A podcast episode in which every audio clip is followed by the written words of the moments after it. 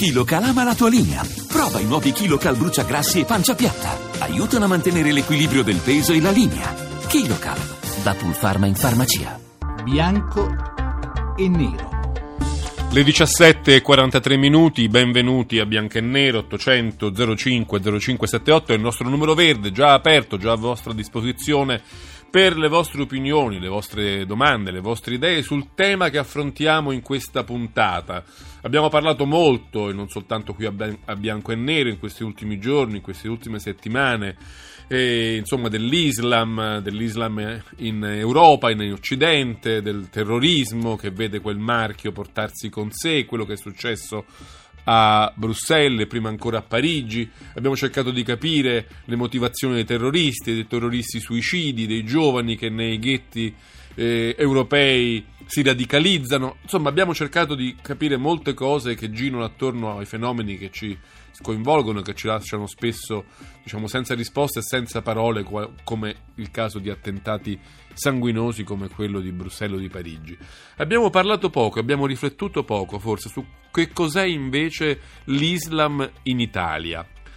Eh, se ha delle caratteristiche peculiari, diverse, rispetto agli altri paesi europei che ci circondano, rispetto al Belgio, a Bruxelles, rispetto a Londra. Si, si parla, sapete, del Londonistan, è un modo per intendere tutta quella rete di, di, città, di comuni attorno a Londra dove diciamo, l'Islam è quasi una religione dominante, ma non soltanto a Londra, si parla di città come Rotterdam e poi Bruxelles è balzata alle cronache in questi ultimi giorni. In Italia come funziona?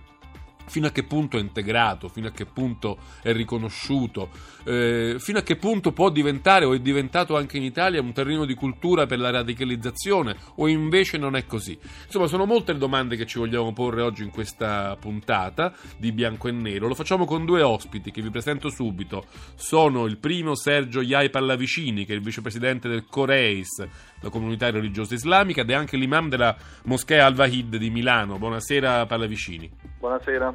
Ed è con noi Stefano Allievi, un docente di, psico- di sociologia all'Università di Padova ed è direttore del Master sull'Islam in Europa, un esperto, proprio uno studioso di come l'Islam si è affermato in Europa, in particolare in Italia. Professore Allievi, buonasera. Buonasera a voi. Allora, cominciamo subito. Prima, però, come sempre, ci aiuta la scheda di Valeria Donofrio. Islam e Italia è una questione di porte aperte o chiuse. E già, perché gira, gira e di quello che si dibatte ancor più in un anno in cui il terrorismo islamico sembra essersi accanito proprio contro quei paesi che ospitano nutrite comunità musulmane.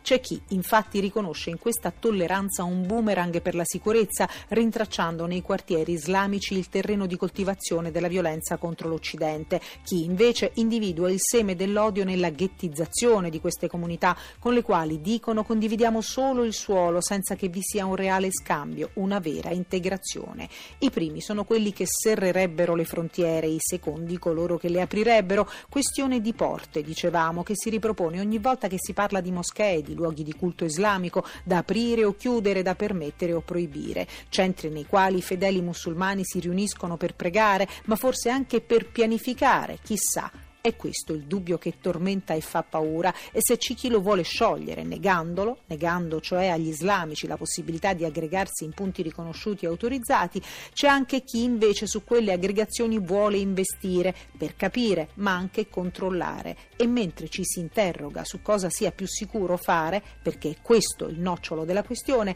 si dà una sbirciatina ai numeri per scoprire che in Italia al 31 dicembre 2014 gli islamici erano 1.613.000 il 32% del totale degli stranieri, che quasi il 70% di loro vive nel nord della penisola, più nella parte est, e proviene dal nord dell'Africa. La comunità marocchina è la più rappresentata, così come sono in maggioranza gli uomini rispetto alle donne, che però aumentano velocemente. In tutto ci sono nel nostro paese sei moschee e circa 700 luoghi di culto, ma alla fine cosa ci dicono questi dati? Gli islamici in Italia sono troppi, come pensa qualcuno, e sono diversi o no da quelli francesi? Francesi e belgi e il pericolo è l'integrazione o la ghettizzazione, bianco o nero. Ecco le questioni di questa puntata di Bianco e Nero, 800 05 0578, il numero verde a vostra disposizione per dirci la vostra alla fine della discussione che adesso avviamo con Stefano Allievi, Allievi e Sergio Iai Pallavicini. Io a Stefano Allievi volevo proprio chiedere questo, se esistono delle caratteristiche peculiari, evidenti, che differenziano l'Islam italiano dal resto di quello che potremmo chiamare l'Islam europeo, cioè l'Islam che si è sviluppato, insediato e cresciuto nel resto d'Europa. Professore. Sì, sì, ci sono tre motivi almeno che la differenziano, storici, statistici e anche geografici in un certo senso.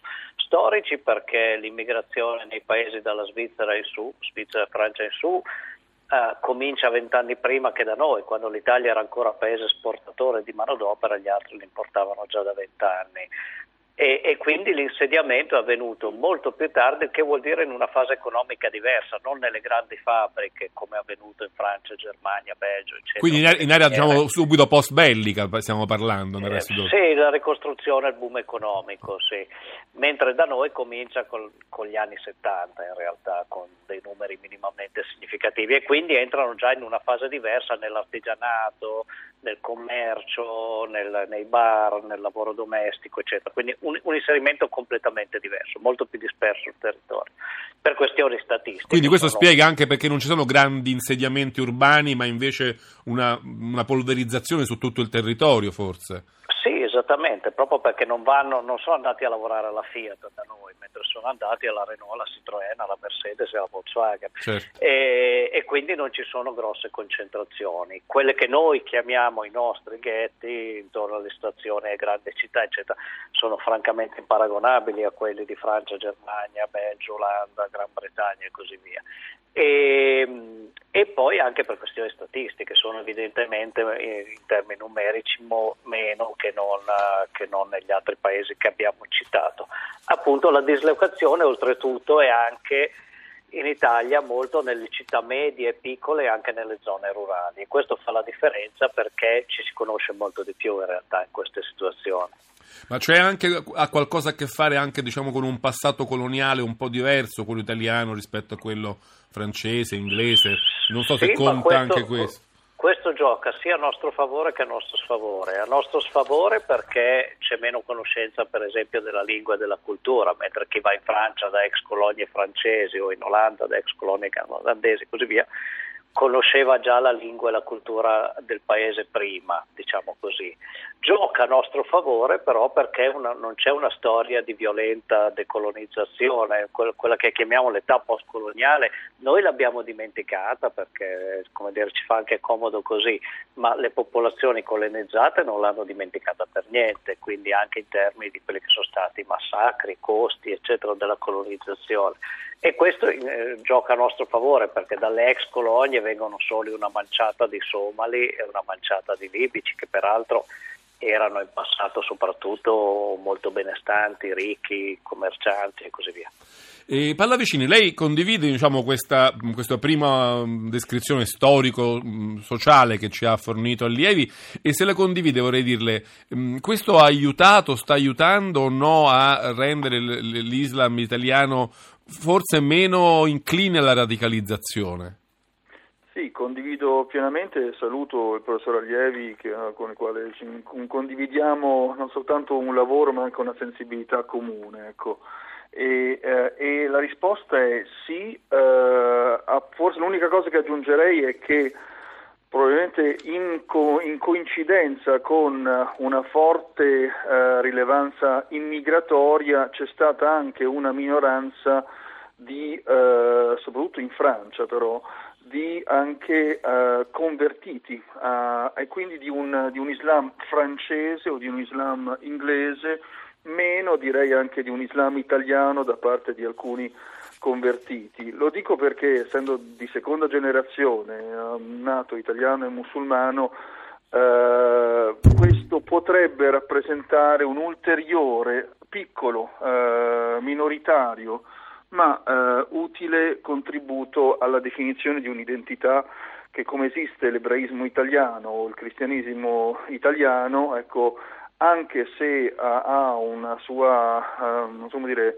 eh, pluriculturalità da, da, ebrei di origine libica, ebrei di altra origine, ecco, ma che ormai sono da poche generazioni o molte generazioni radicate nell'identità italiana, la speranza in prospettiva è che questa cosa possa maturare naturalmente anche eh, per quanto riguarda l'Islam italiano, il che permetterebbe, secondo il mio auspicio, che andiamo a parlare del musulmano come un soggetto che rischia di essere un extraterrestre o, o, o come qualcuno che necessariamente è qualcuno che, che, possa nascondere un pericolo o un problema o una, una, una minoranza in, di, in, termini proprio di, di dignità culturale.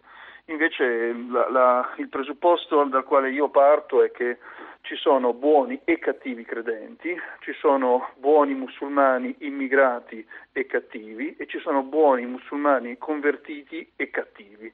Quindi eh, a me interessano i credenti, diciamo così, quindi, e allora i, i, buoni credenti di qualsiasi cultura all'interno della confessione islamica in Italia eh, hanno la necessità forse o hanno la possibilità di mh, favorire quello che io chiamo il modello italiano. Ed è il modello dove la laicità dello Stato garantisca una libertà e spero una dignità senza eh, diverse opportunità alle diverse espressioni delle religioni presenti sul proprio territorio. E quindi non ci siano cittadinanze di serie A e B ma i musulmani di qualsiasi estrazione, sensibilità, mh, mm, dire, interpretazione giuridica, eh, devozione più o meno o, o appunto osservante, però abbiano come, la, come la, la, la, diversità dei cristiani e degli ebrei o di qualsiasi credente in Italia la piena dignità. Sì. Ecco, io volevo chiedere al, ad allievi questo, di riflettere anche su un'altra questione, su un altro fenomeno, se così lo possiamo cambiare, quello delle conversioni. Cioè, in Italia, gli italiani convertiti all'Islam, quanti sono, quanti potrebbero essere? Ci sono dati e sono più o, o, o, di meno di quanto sono invece i francesi, nati francesi e magari cristiani o inglesi, anglicani, convertiti all'Islam? Ma io credo che i convertiti italiani si possano quantificare in 12-15 mila, quindi numeri eh, relativamente modesti rispetto Io leggevo 100-120 mila, non so se... Sì, sì, queste sono cifre che si scrivono ma nessuno li ha mai contati. E, ehm, e sono particolarmente generose. Io vorrei andare a vedere gli archivi dove si registrano. Eh, diciamo ogni volta, ma anche sul numero dei musulmani una volta si sparava sempre più alto, ogni anno se ne aggiungevano 30 o 40 mila così. Qui io sempre sulle stesse fonti leggo un milione e due fedeli. So no, se... no, io sono, sono, d'accordo sul numero più alto che è stato detto alla, alla, all'inizio sì. del servizio, un milione e cinque, un milione e sei eh, come totale dei, dei, dei, musulmani. Il problema è che giocano un ruolo comunque importante, cioè in, in, realtà sono di meno che in altri paesi, però a differenza di altri paesi hanno rac- giocato un ruolo più importante in un certo senso perché c'erano subito, quando sono arrivati gli immigrati hanno trovato anche dei convertiti che spesso erano di buon livello di istruzione, anche di classe sociale più alta della media e così via, e questo ha creato anche un tessuto di portavoce, di rappresentanti, di semi-rappresentanti, qualche volta di pseudo-rappresentanti, ma comunque di persone che erano in grado di interloquire con la stampa, con, uh, con le istituzioni, per esempio, perché non c'era ancora una borghesia interna, una seconda generazione. Che invece adesso sta affiorando. E adesso sta affiorando. Ma secondo lei è possibile quello che diceva Pallavicini, cioè che si arrivi ad, ad, avere una dimensione dell'Islam italiano culturalmente comparabile con quella di quando ci riferiamo all'ebraismo italiano, alle sue radici, sì, alla sua ci storia? Ci vorrà del tempo perché è un problema più di percezione che di realtà, nel senso che bisogna vedere se chi lo percepisce, questo no, non parlo dei musulmani, parlo dei non musulmani, lo percepisce come un fattore interno, come un fattore esterno. Per ora è percepito essenzialmente come un fattore esterno, ma credo che invece accadrà non solo per i convertiti, ma anche per le seconde e le terze generazioni. Già le seconde, noi le chiamiamo seconde generazioni immigrati, ma non lo sono perché sono nati qua, quindi sono scolarizzati qua. Sono, la, la, la loro filosofia è la nostra, la loro musica è la nostra, la, loro diciamo, le istituzioni di riferimento sono le stesse. Per cui eh, se poi verrà riconosciuto anche dalla nuova legge sulla cittadinanza, eh, dovremmo contare tra, tra, i musulmani italiani anche quelli nati qua e sarà corretto dal punto di vista della, della, dell'evoluzione dei fatti sociali. Questo però non significa che, che questo dire, ci salvi per così dire dalla radicalizzazione del terrorismo. Il fatto che non sia così lo vediamo precisamente nei paesi dove sono ragazzi di seconda o terza generazione che mh, fanno attentati, si fanno esplodere e così via. Però qualcosa so almeno finora ci ha salvato dal radicalismo. Poi gli chiederò se c'è cosa e perché. Ma ci dobbiamo fermare per un momento perché arriva il GR1. Torniamo subito dopo a bianco e nero il GR, il GR, regionale, scusatemi. Torniamo subito a bianco e nero. Stiamo parlando con Stefano Allievi, sociologo, esperto di Islam in Europa e di Islam in Italia, e con Sergio Iae Pallavicini, imam della Moschea Al-Vaid di Milano, su cui vorrei tornare, con il quale vorrei tornare sulla questione delle conversioni di italiani, di cristiani all'Islam. Subito dopo il break eh, e del GR regionale, torniamo qui 800 05 05 78 bianco e nero.